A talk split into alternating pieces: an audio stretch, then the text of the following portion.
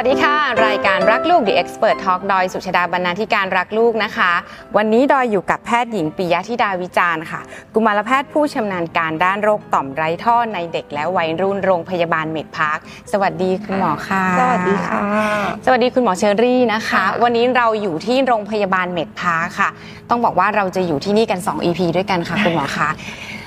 เราจะมาพูดถึงกันในเรื่องของการเจริญเติบโตของเด็ก แต่ว่าการเจริญเติบโตของเด็กเนี่ยมันจะมีปัจจัยอยู่ 2 ปัจจัยเลยที่เรียกว่าคุณพ่อคุณแม่กังวลมาก แล้วก็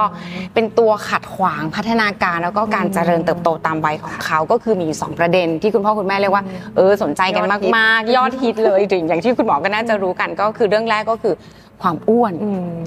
เป็นปัญหาหนักอกหนักใจมาก อันนี้ส่วนตัวมีลูกสาวก็รู้สึกว่าอืมอืมนิดนึงอาจจะกังวลกับอีกเรื่องหนึ่งก็คือภาวะเป็นหนุ่มเป็นสาวก่อนวัยอืมอันควรค่ะ คือตามเลเวลเราจะรู้ว่าเขาควรจะโตแบบไหนสองเรื่องเนี้ยค่ะค่ะ เรียกว่าคุณพ่อคุณแม่กังวลใจเป็นอย่างมากอืมซึ่งคุณหมอเชอรี่จะอยู่กับเรา 2 EP นะคะ EP แรกก่อนเลยค่ะค่ะเราจะพูดกันในเรื่องของความอ้วนกับเด็กค่ะคุณหมอค่ะอ่า ต้องบอกว่าตอนเนี้ยเด็กไทยอ้วนกันมากขึ้นใช่มันมีสำรวจกระทรวงต่างๆ อะไรเงี้ยเขาก็ยังไงอคะตอนนี้ปัญหาเรื่องเรื่องโรคอ้วนเนี่ยค่ะทั้งในเด็กแล้วก็ผู้ใหญ่เนี่ยถือว่าเป็นแบบปัญหาที่เหมือนมีผลกระทบต่อทั่วโลกมากก็คือถ้าอ่าในในเด็กเนี่ยตอนนี้ข้อมูลของ ของทั้งโลกเนี่ยก็คือค่ะ มีประมาณ 10 10 กว่าเปอร์เซ็นต์โอ้แต่ที่น่ากลัวเนี่ยในประเทศไทยเนี่ยมีประมาณ 15ถึง20เปอร์เซ็นต์มันเกินในเด็กในเด็กเกินคนอื่นไปแล้วใช่ใช่เด็กไหมวัยคะรุ่นที่แบบพบว่าค่ะมีภาวะอ้วน อ่า ใช่ แต่คราวนี้ว่าเอ๊ะ เราจะรู้ได้ไงว่าแบบไหนลูกหรือบุตรหลานเราใช่คนไหนว่ามีภาวะอ้วน ค่ะนี่ขอจะแนะนำสองสองภาวะเลยละกัน โอเคค่ะจะได้เริ่มต้นแบบ ตระหนักตั้งแต่ว่าแบบเอ๊ะอืมลูกลูกเราเริ่มแบบมีน้ำหนักเกินเกณฑ์อ๋อหรือยังหรือว่าค่ะจะเริ่มเข้าสู่ภาวะอ้วนเมื่อไหร่โอเคเลยค่ะใช่ก็คือภาวะอ้วนหรือว่าภาวะน้ำหนักเกินเกณฑ์อืนะมคะค่ะเราก็จะดูจากตัวที่เรียกว่าดัชนีมวลกาย หรือว่าอืที่มเรียกว่า BMI ค่ะ คุณพ่อคุณแม่อาจจะคุ้นเคยเนาะอ่าแบบที่ออกกำลังกายอะไรกัน ก็จะคำนวณจากน้ำหนักเป็นกิโลกรัมค่ะหารด้วยส่วนสูงเป็นเมตรยกกำลังสองอันนี้ค่ะอาจจะดูตาม อินเทอร์เน็ตหรือว่าอะไรได้เลยอ่าหรือบางครั้งค่ะ ไม่แน่ใจว่าในคู่มือแบบแบบอ่าคู่มือพัฒนาการใช่ที่ที่ได้ตั้งแต่แรกเกิดอย่างเงี้ยดูได้ใช่อาจจะมีใช่ค่ะ ค่ะ โดยถ้าในเด็กที่อายุ 5-19 ปีนะคะ ภาวะอ้วนเราก็จะตัดที่ดัชนีมวลกายหรือว่า BMI เนี่ยมากกว่าหรือเท่ากับตัว 2 standard deviation หรือว่าส่วนเบี่ยงเบนมาตรฐานหรือว่าค่า BMI เนี่ยมากกว่า 25 นะคะ โดยอันนี้กราฟเนี่ย จะมีตามแบ่งตามเพศ แล้วก็อายุอาจคุณพ่อคุณแม่ผู้ปกครองอาจจะหาได้จากของเว็บของสมาคมอืมต่อมไรท่อเด็กและวัยรุ่นเป็นข้อมูลเพิ่มเติมเพราะข้อมูลนี้แบบเพิ่งอัปเดตสักช่วงต้นปีนี้เลยค่ะอ่าใช่ว่าเรามีกราฟเป็นของประเทศไทยแล้วอ่าใช่ซึ่งซึ่งแปลว่าน่าสนใจตรงที่พอมีกราฟเป็นของประเทศไทย มันก็จะอืมอ้างอิงจากไลฟ์สไตล์ของใช่เรา เราก็จะได้รู้เลยว่าจากที่เคยคิดว่าโอ้ลูกฉันไม่ได้อ้วนมาก่อน แล้วก็ใช้ เกณฑ์อ้างอิงของตะวันตกหรือต่างประเทศใช่ซึ่งเขาอาจจะมีดัชนีมวลกายที่ที่มากไม่กว่าเหมือนเราเราอะใช่คุณพ่อคุณแม่ก็สามารถไปดูในเว็บไซต์ของอ่าต่อมไรท่อในเด็กและวัยรุ่นได้ใช่ใช่ไหมคะอะใช่ทีนี้เรารู้กันแหละว่าแค่ไหนถึงเรียกว่าอ้วนอืมคุณพ่อคุณแม่ก็ไปคำนวณกันได้ใช่มาที่ประเด็นที่สองคือ ความอ้วนเนี่ยค่ะอืมมันมาจากอะไรเออคือคือถามแล้วเหมือนจะไม่รู้เนาะแต่ให้คุณหมอบอกดีกว่าว่าอืมคือด้วยวิถีชีวิตหรือไลฟ์สไตล์เนี่ยค่ะอืมเราก็กินนอนทำงานหรือเด็กอะไรอย่างเงี้ยค่ะ มันอ้วนมาจากอะไรอะคะเด็กคือตอนนี้ภาวะอ้วนเขาเชื่อว่าเป็นปัญหาที่แบบเหมือนเป็นปัญหาเรื้อรัง แล้วก็อ่าประกอบด้วยหลาย ๆ ปัจจัยค่ะใช่หลักๆ ก็คือหลัก ๆ เลยก็คือตัวสิ่งแวดล้อมอืมเพราะว่าในยุคปัจจุบันแค่เดินแบบรอบ ๆ ก็คืออาหาร อาหารฟาสต์ฟู้ดบางครั้งถูกกว่าพวกสลัดอะไรด้วยซ้อ๋อำคือแบบเด็กค่ะก็จะเข้าถึงง่ายกว่าทั้งเรื่องฟาสต์ฟู้ดอืมพวกขนมหวานค่ะ ใช่ประกอบกับบางครั้งกิจกรรมตอนนี้ก็คือแบบอยู่นิ่งติดจอไม่ค่อยได้เคลื่อนไหวค่ะอเหมือนแบบสิ่งแวดล้อมบรรยากาศมันก็แบบพาไปส่วนหนึ่งให้เราแบบมีแบบเกิดภาวะอ้วนได้ง่ายขึ้นอืมส่วนปัจจัยอื่น ๆ ก็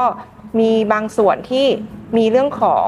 กรรมพันธุ์ในร่วมด้วยหรือว่าค่ะโรคส่วนน้อยที่มีปัญหาเรื่องเกี่ยวกับทำให้เกิดโรคอ้วนจริง ๆ ก็เช่นโรคทางฮอร์โมน เช่นมีเรื่องของภาวะเรื่องของขาดภาวะขาดไทรอยด์หรือว่ามีอืมต่อมหมวกไตทำงานผิดปกติ ก็ทำให้มีภาวะอ้วนที่อันเนี้ยคือเป็นโรคที่ต้องรักษาจริง ๆ ใช่อาจจะแบบไม่ได้เกี่ยวกับสิ่งแวดล้อมก็ทำให้เกิดภาวะนี้ได้อ่าใช่ค่ะเท่ากับว่าความอ้วนมันมี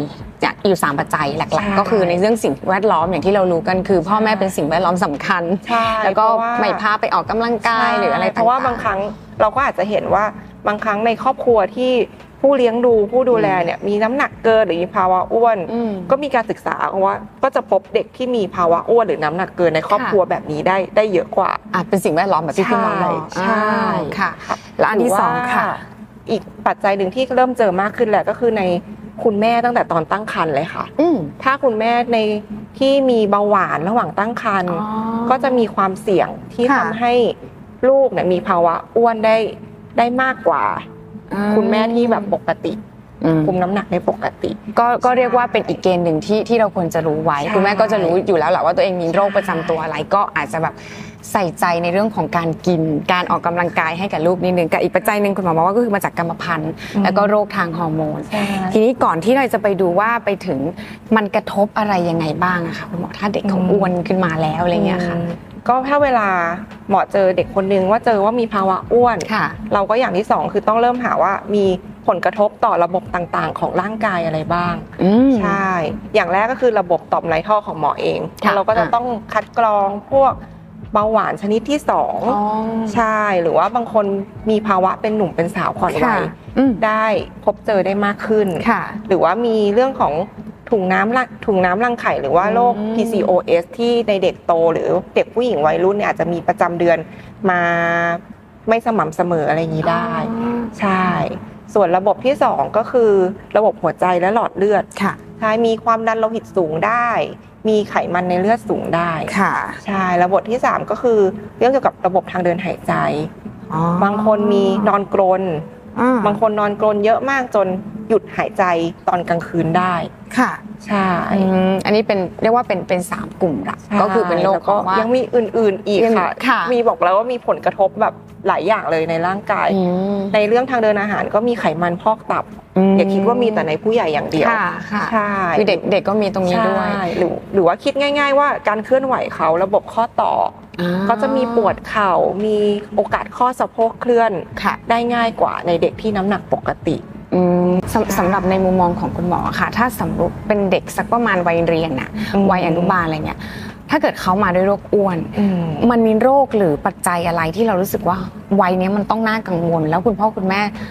ต้องใส่ใจในเรื่องของความอ้วน คือบางคนคิดว่าอ้วนตอนเนี้ยเดี๋ยวโตมาก็ยืดมอะอันเนี้ยจริงหรือเปล่ากับอีกอันหนึงคือ แต่มันไม่ยืดอะแล้วมันยังไงอืมอะไรเงี้ยค่ะคุณหมอช่วยอธิบายตรงนี้ก็คือฟังถ้าโรคอ้วนยิ่งถ้าพบแบบเจอเร็วอะไรเงี้ยอ่าณเจอเร็ณวตอนนี้ก็คือมีพบว่ามันสัมพันธ์กับเรื่องของเป็นหนุ่มเป็นสาวก่อนวัยอ่าโดยเฉพาะในเด็กผู้หญิงใช่ใช่อืมบางครั้งเราก็เห็นเขาแบบตัวโตกว่าเพื่อนมาเรื่อยอืมอืมๆใช่แต่ว่าถ้าเด็กที่มีเป็นสาวก่อนวัยเนี่ยสุดท้ายจะหยุดสูงก่อนเพื่อน อ่าใช่อันนี้เดี๋ยวก็คือต้องเดี๋ยวเราคุยกันเดี๋ยวเราต่อคุยกันต่อใน EP ถัดไปนะคะอะคุณหมอมาก่อนว่าในช่วงวัยอนุบาลที่ที่ดอยถามค้างไว้เมื่อกี้ว่าเออแล้วมันนอกนอกจากเรื่องคือหนึ่งที่กระทบสำหรับวัยเรียนก็คือเรื่องภาวะเป็นหนุ่มเป็นสาวก่อนวัยอืมแล้วมีอะไรอีกไหมคะที่เราต้องกังวลสมมติเป็นคุณแม่วัยลูกคุณแม่อนุบาลอะไรอย่างเงี้ยค่ะถ้าก็คือเรื่องเกี่ยวกับถ้าเป็นวัยรุ่นวัยอนุวัยอนุบาลวัยเด็กเล็กอะไรเงี้ยค่ะ บางครั้งก็เริ่มเหมือนมี มีการศึกษามากขึ้นอืมว่าแบบมันอาจจะมีผลต่อเรื่องความจำอ๋อค่ะ ใช่แต่ว่าอันนี้ยังมีเพิ่งเพิ่งเพิ่งตีพิมพ์ไม่นานอะไรเงี้ยค่ะค่ะค่ะ ยังไม่ได้มีแบบสนับสนุนเยอะอ๋อใช่แต่เขาเริ่มมีมีเขียนแล้วว่า จะมีเรื่องเกี่ยวกับความจค่ะำหรือว่าอนาคตจะเสี่ยงเรื่องของอัลไซเมอร์ในผู้ใหญ่อะไรอย่างนี้ได้หรือเปล่าใช่เริ่มมีมากขึ้นแต่ว่าก็อืมยังไม่ได้แบบว่าเออ definite ชัดเจนมากอืมใช่มันมันมีผลยังไงกับความจำอะคะคุณหมอความอ้วนของเราเนี่ยมันมีผลยังไงมั้ย เหมือนเป็นการศึกษาค่ะพี่อ๋อน้อยค่ะใช่ก็ยังใช่ยังยังอาจจะยังพรีเขาเรียกใช่คาดการณ์ไปก่อนคาดการณ์ว่ามันอาจจะมีใช่ผลในเรื่องของความจำใช่หรืออะไรอย่างนี้ด้วยใช่ไหมคะใช่ทีนี้มาที่ความอ้วนกับมันกระทบทางจิตวิทยาของเด็กยังไงบ้างนะคะ เพราะว่าในโดยเฉพาะถ้าเลิกถ้าเด็กที่มีภาวะอ้วนโดยเฉพาะค่ะกลุ่มเด็กวัยรุ่นค่ะหรือบางครั้งวัยเรียนประถมอะไรอย่างเงี้ยค่ะอ่าค่ะบางคนขาดความมั่นใจในตัวเองอืมเพราะว่ายุคนี้บางครั้งก็เพื่อนอาจจะ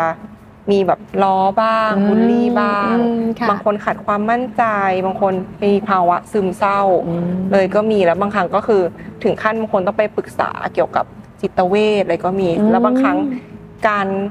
การรักษาบางอย่างเกี่ยวกับเรื่องของเรื่องโรคซึมเศร้าเนี่ยค่ะค่ะตัวยาบางครั้งมันก็ส่งผลทำให้กลับมาน้ำหนักเกินจากตัวยาได้อีกเหมือนกัน ใช่ คือมันเป็นผลกัน ใช่ คือถ้ามีเป็นทั้งเหตุและผลเป็นกันเหตุใช่ อืมก็คือถ้าลูกอ้วนแล้วลูกเครียดหรือกังวลโดนบูลลี่อืมโดนเพื่อนล้อ ใช่ก็อาจจะเครียดจนเป็นซึมเศร้าพอได้ซึมเศร้าได้กินยา ใช่ก็กลับมาทำให้น้ำหนักตัวเพิ่มใช่ด้วยอะไรเงี้ยค่ะ ใช่ ฉะนั้นคุณพ่อคุณแม่ก็ควรจะต้องดูแลใส่ใจในเรื่องของน้ำหนักของใช่ลูกก่อนนะคะ ค่ะคุณหมอขาเด็กที่เป็นโรคอ้วนนะคะ เราจะมีวิธีการรักษายังไงบ้างอะคะ หลักๆก็คือ ทุกคนเลยก็คืออมต้องปรับพฤติกรรมอืมแล้วก็ต้องเขาเรียกว่าอะไรอะเหมือนมีการประชุมร่วมกันทั้งอืมแพทย์ผู้รักษาเองค่ะค่ะผู้ดูแลอันนี้ขอใช้คำว่าผู้ดูแลละกันเพราะบางครั้งคุณพ่อคุณแม่ไม่ได้เป็นคนดูแลลูกโดยตรงค่ะใช่หรือว่าถ้าเป็นเด็กถ้าเขามีส่วนร่วมในการอืมตัดสินใจได้ ให้เขา แบบช่วยช่วยเลือกได้อืมอะไรเงี้ยก็อาจจะต้องเหมือนเหมือนเราต้องมาทำความเข้าใจให้ตรงกันก่อนว่าค่ะเราต้องมีเป้าหมายเดียวกันอ่าซึ่งแต่ละคนหมอก็จะดูว่าอะคนนี้ถ้ายังเด็กแบบไม่ได้แบบเด็กโตเยอะมากอืมบางคนก็อาจจะแค่ควบคุมน้ำหนักค่ะถ้าไม่ได้มีภาวะแทรกซ้อนค่ะหรือว่าบางคนถ้ามีภาวะแทรกซ้อนร่วมด้วยกับน้ำหนักเกินเกณฑ์เยอะจริงๆเนี่ยก็ค่ะอาจจะมีการให้ลดน้ำหนักลงมานิดนึงอ่แต่ว่าลดน้ำหนักของหมอก็คือ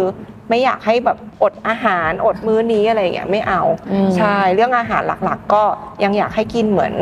เออสามมื้อห้าหมู่อืมเหมือนเดิม แต่ว่าเราก็ต้องลดอาหารที่มันมีแคลอรี่สูงอืมเช่นพวกฟาสต์ฟู้ดอืมของมันของทอดหรือว่าพวกน้ำหวานทั้งหลายอืมหรือว่าพวกแบบ processed food bakery ค่ะเน้นอาหารที่เหมือนมีพวกเอ่อไขมันดีหรือว่า เป็นโปรตีนที่ดีอืมใช่ มีกินอาหารที่กากใยเยอะขึ้นหนึ่งแบบเพื่อเพิ่มเรื่องของความอยู่ท้องมากขึ้นด้วยอืมค่ะใช่ส่วนส่วนเรื่องอย่างที่สองที่ทำประกอบกันก็คือเรื่องของออกกำลังกายอ่าใช่ก็ต้องเคลื่อนไหวให้มากขึ้น ของตามเมืองนอกเนี่ยคือเขาแนะนำให้เหมือนออกกำลังกาย 60 นาทีต่อวันทุกวันใช่มือทาบอกใช่ ใช่ค่ะ ใช่ส่วนหมอคืออาจจะแบบวิ่งอ่ากระโดดท่าดีโอ้โหอะไรอย่างเงี้ยใช่คือเด็กปั่นจักรยานก็ได้ ใช่ปั่นว่ายจักรยานน้ำวิ่งเล่เดี๋ยวนนี้กับหรือว่าเพื่อนถ้าก็ได้ถ้าตอนนี้ถ้าแนะนำก็อะเด็กยุคนี้ชอบเต้น cover โอ้เออเอออย่างนี้ก็ได้ใช่ไหมเต้นก็ได้คะเหงื่อเหรอคุคะณมอ่าโอเคใช่ใช่หรือว่าแนะนำทุก YouTube YouTube ที่แบบมีค่ะมีให้ออกกำลังกายอ่าอย่างเงี้ยค่ะ เหมือนเราก็พยายามหากิจกรรมที่เขา มีเวลาเหมาะของแต่ละคนค่ะเช่นเพราะบางบ้านเขาอาจจะมีที่ออกกำลังกายอืมบางบ้านมีพื้นที่ในหมู่ในหมู่บ้านอ่าใช่ค่ะอะเมื่อกี้เรามีอาหารออกกำลังกายแล้วมีปัจจัยมีการรักษาอย่างอื่นอีกไหมคะก็ถ้าในกลุ่มที่ปรับพฤติกรรมแล้วยังยังน้ำหนักลดอืมไม่ได้ไม่ถึงเกณฑ์ค่ะหรือว่ายังมีภาวะแทรกซ้อนอยู่ ถ้าใน เด็กโตหน่อยเช่นอายุมากกว่า 12 ปี แล้วก็มี BMI มากกว่า 30ค่ะณตอนนี้ก็คือในประเทศไทยก็มีอนุมัติให้ใช้เรื่องของตัวยาฉีดโอ้ยาฉีดลดน้ำหนักค่ะที่อาจจะเคยได้ยินของผู้ใหญ่ที่เป็นปากกาฉีดอ่าสามารถใช้ได้อ่าใช่แต่ต้องอายุ 12 ขึ้นไป ใช่ แล้วก็ค่ะจะลดความอยากอาหารอืมใช่ทำให้เราอิ่มเร็วขึ้นใช่อันนี้ถามกินยาลดความอ้วนได้ไหมคะในเด็กไม่ไม่ไม่ควรเลยไม่ควรเลยใช่ อายุคือในอายุเท่าไหร่พูดต้องผู้ใหญ่เนาะใช่ต้องผู้ใหญ่ถึงกินได้ใช่คือเด็กไม่ควรกินไม่ว่าจะเป็นอ่าน้ำชงอืมที่เขาบอกว่ามีไฟเบอร์อ๋อควบคุมความหิวอืมวิตามินเสริมลดความอ้วนอย่างเงี้ยคุณหมอว่าไงบ้างคือคะไม่คิดว่าไม่แนะนำดีกว่าไม่แนะนำใช่เพราะเราไม่รู้ว่ามันประกอบด้วยอะไรบ้าง มันจะส่งผลกระทบอะไรยังไงกับใช่เด็กบ้างไม่ควรใช่อะไรเงี้ยค่ะ ก็คือใช้แนวทางใช่ธรรมชาติบำบัดแบบที่คุณหมอบอกพฤติกรรมบำบัดอะไรอย่างเงี้ยด้วยใช่ไหมคะคุณหมอมีอะไรจะเพิ่มเติมในเรื่องของความอ้วนกับเด็กอีกไหมคะ ก็ตอนนี้ก็คือความอ้วนด้วยสิ่งแวดล้อมณตอนนี้ค่ะ ก็ทำให้ปัจจุบันเด็กมีปัญหาเรื่องความอ้วนมากขึ้น แล้วมันอืมก็จะส่งผลกระทบต่อสุขภาพหค่ะมายถึงว่าโรคบางอย่างมาได้ มาได้เริ่มต้นไวกว่าในผู้ใหญ่อืมในยุคก่อนหน้านี้อะค่ะอืมก็อยากให้ผู้ปกครองผู้ดูแลอะไรเงี้ยค่ะ ตระหนักเรื่องของปัญหาโรคนี้ด้วยคือบางครั้งอืมเด็กอ้วนไม่ได้แปลว่าแบบวิลูกฉันน่ารักอ่าอะไรอย่างนี้ใช่ค่ะใช่บางครั้งก็คือไปฉีดวัคซีนก็ได้ค่ะอืมหรืออาจจะหรือว่าเออชั่งน้ำหนักวัดส่วนสูงที่โรงเรียนอาจจะแบบอืมเอามาเช็คดูในกราฟนิดนึงว่าลูกเรา เริ่มแบบมีภาวะเสี่ยงอ่าเรื่องของน้ำหนักเกิน หรือว่าภาวะอ้วนหรือยังอะค่ะค่ะใช่คิดว่าถ้ามีปัญหาแล้วก็ยังยังสามารถปรับพยายามปรับพฤติกรรมแล้วอืมแต่ก็ยัง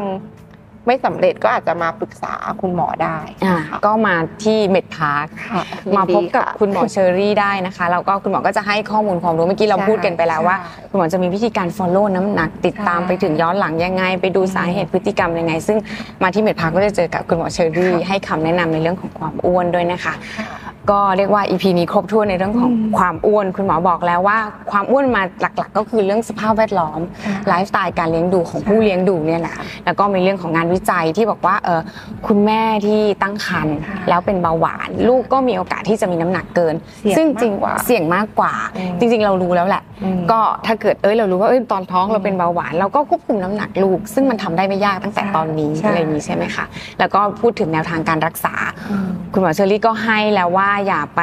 ยาลดความอ้วนน้ำชงอะไรต่างๆวิตามินเสริมอะไรอย่างเงี้ยค่ะ ลูกยังเด็กเกินไปมันจะมีสารอะไรต่างๆใช่ที่ส่งผลกระทบกับร่างกายนะคะค่ะสำหรับใน EP หน้านะคะ เรายังอยู่กับคุณหมอเชอรี่ค่ะ ที่เราเกริ่นไว้แล้วว่าเราจะอยู่ที่เมดพาร์คกัน 2 EP EP เนี่ยพูดถึงความอ้วนแล้วเข้าใจไปละแล้วเราก็บอกไปแล้วว่า คุณหมอบอกแล้วว่าความอ้วนอะมันเป็นปัจจัยที่ทำให้เด็กมีภาวะ เป็นหนุ่มเป็นสาวก่อนวัยด้วย EP ถัดไปค่ะ เราจะพูดกันถึงในเรื่องภาวะเป็นหนุ่มเป็นสาวก่อนวัยเราก็อยู่กับคุณหมอเชอรี่นะคะค่ะสำหรับ EP นี้ก็ต้องขอขอบคุณคุณหมอเชอรี่มากนะคะ ขอบคุณค่ะสวัสดีค่ะหลักๆ เขาก็จะตัวสูงเร็วอืมตัวใหญ่กว่าเพื่อน ถ้าเทียบกับวัยเดียวกันค่ะแต่ทั้งนี้ต้องต้องดูก่อนว่าสูงเร็วเกิดจากที่เขา เป็นสาวเร็ว อายุกระดูกล้ำหน้า เพราะฉะนั้นถึงแม้เขาสูงเร็วตอนนี้ก็จริงแต่สุดท้ายเขาอาจจะหยุดสูงก่อนเพื่อนอืมกลายเป็นผู้ใหญ่ที่ตัวเตี้ยได้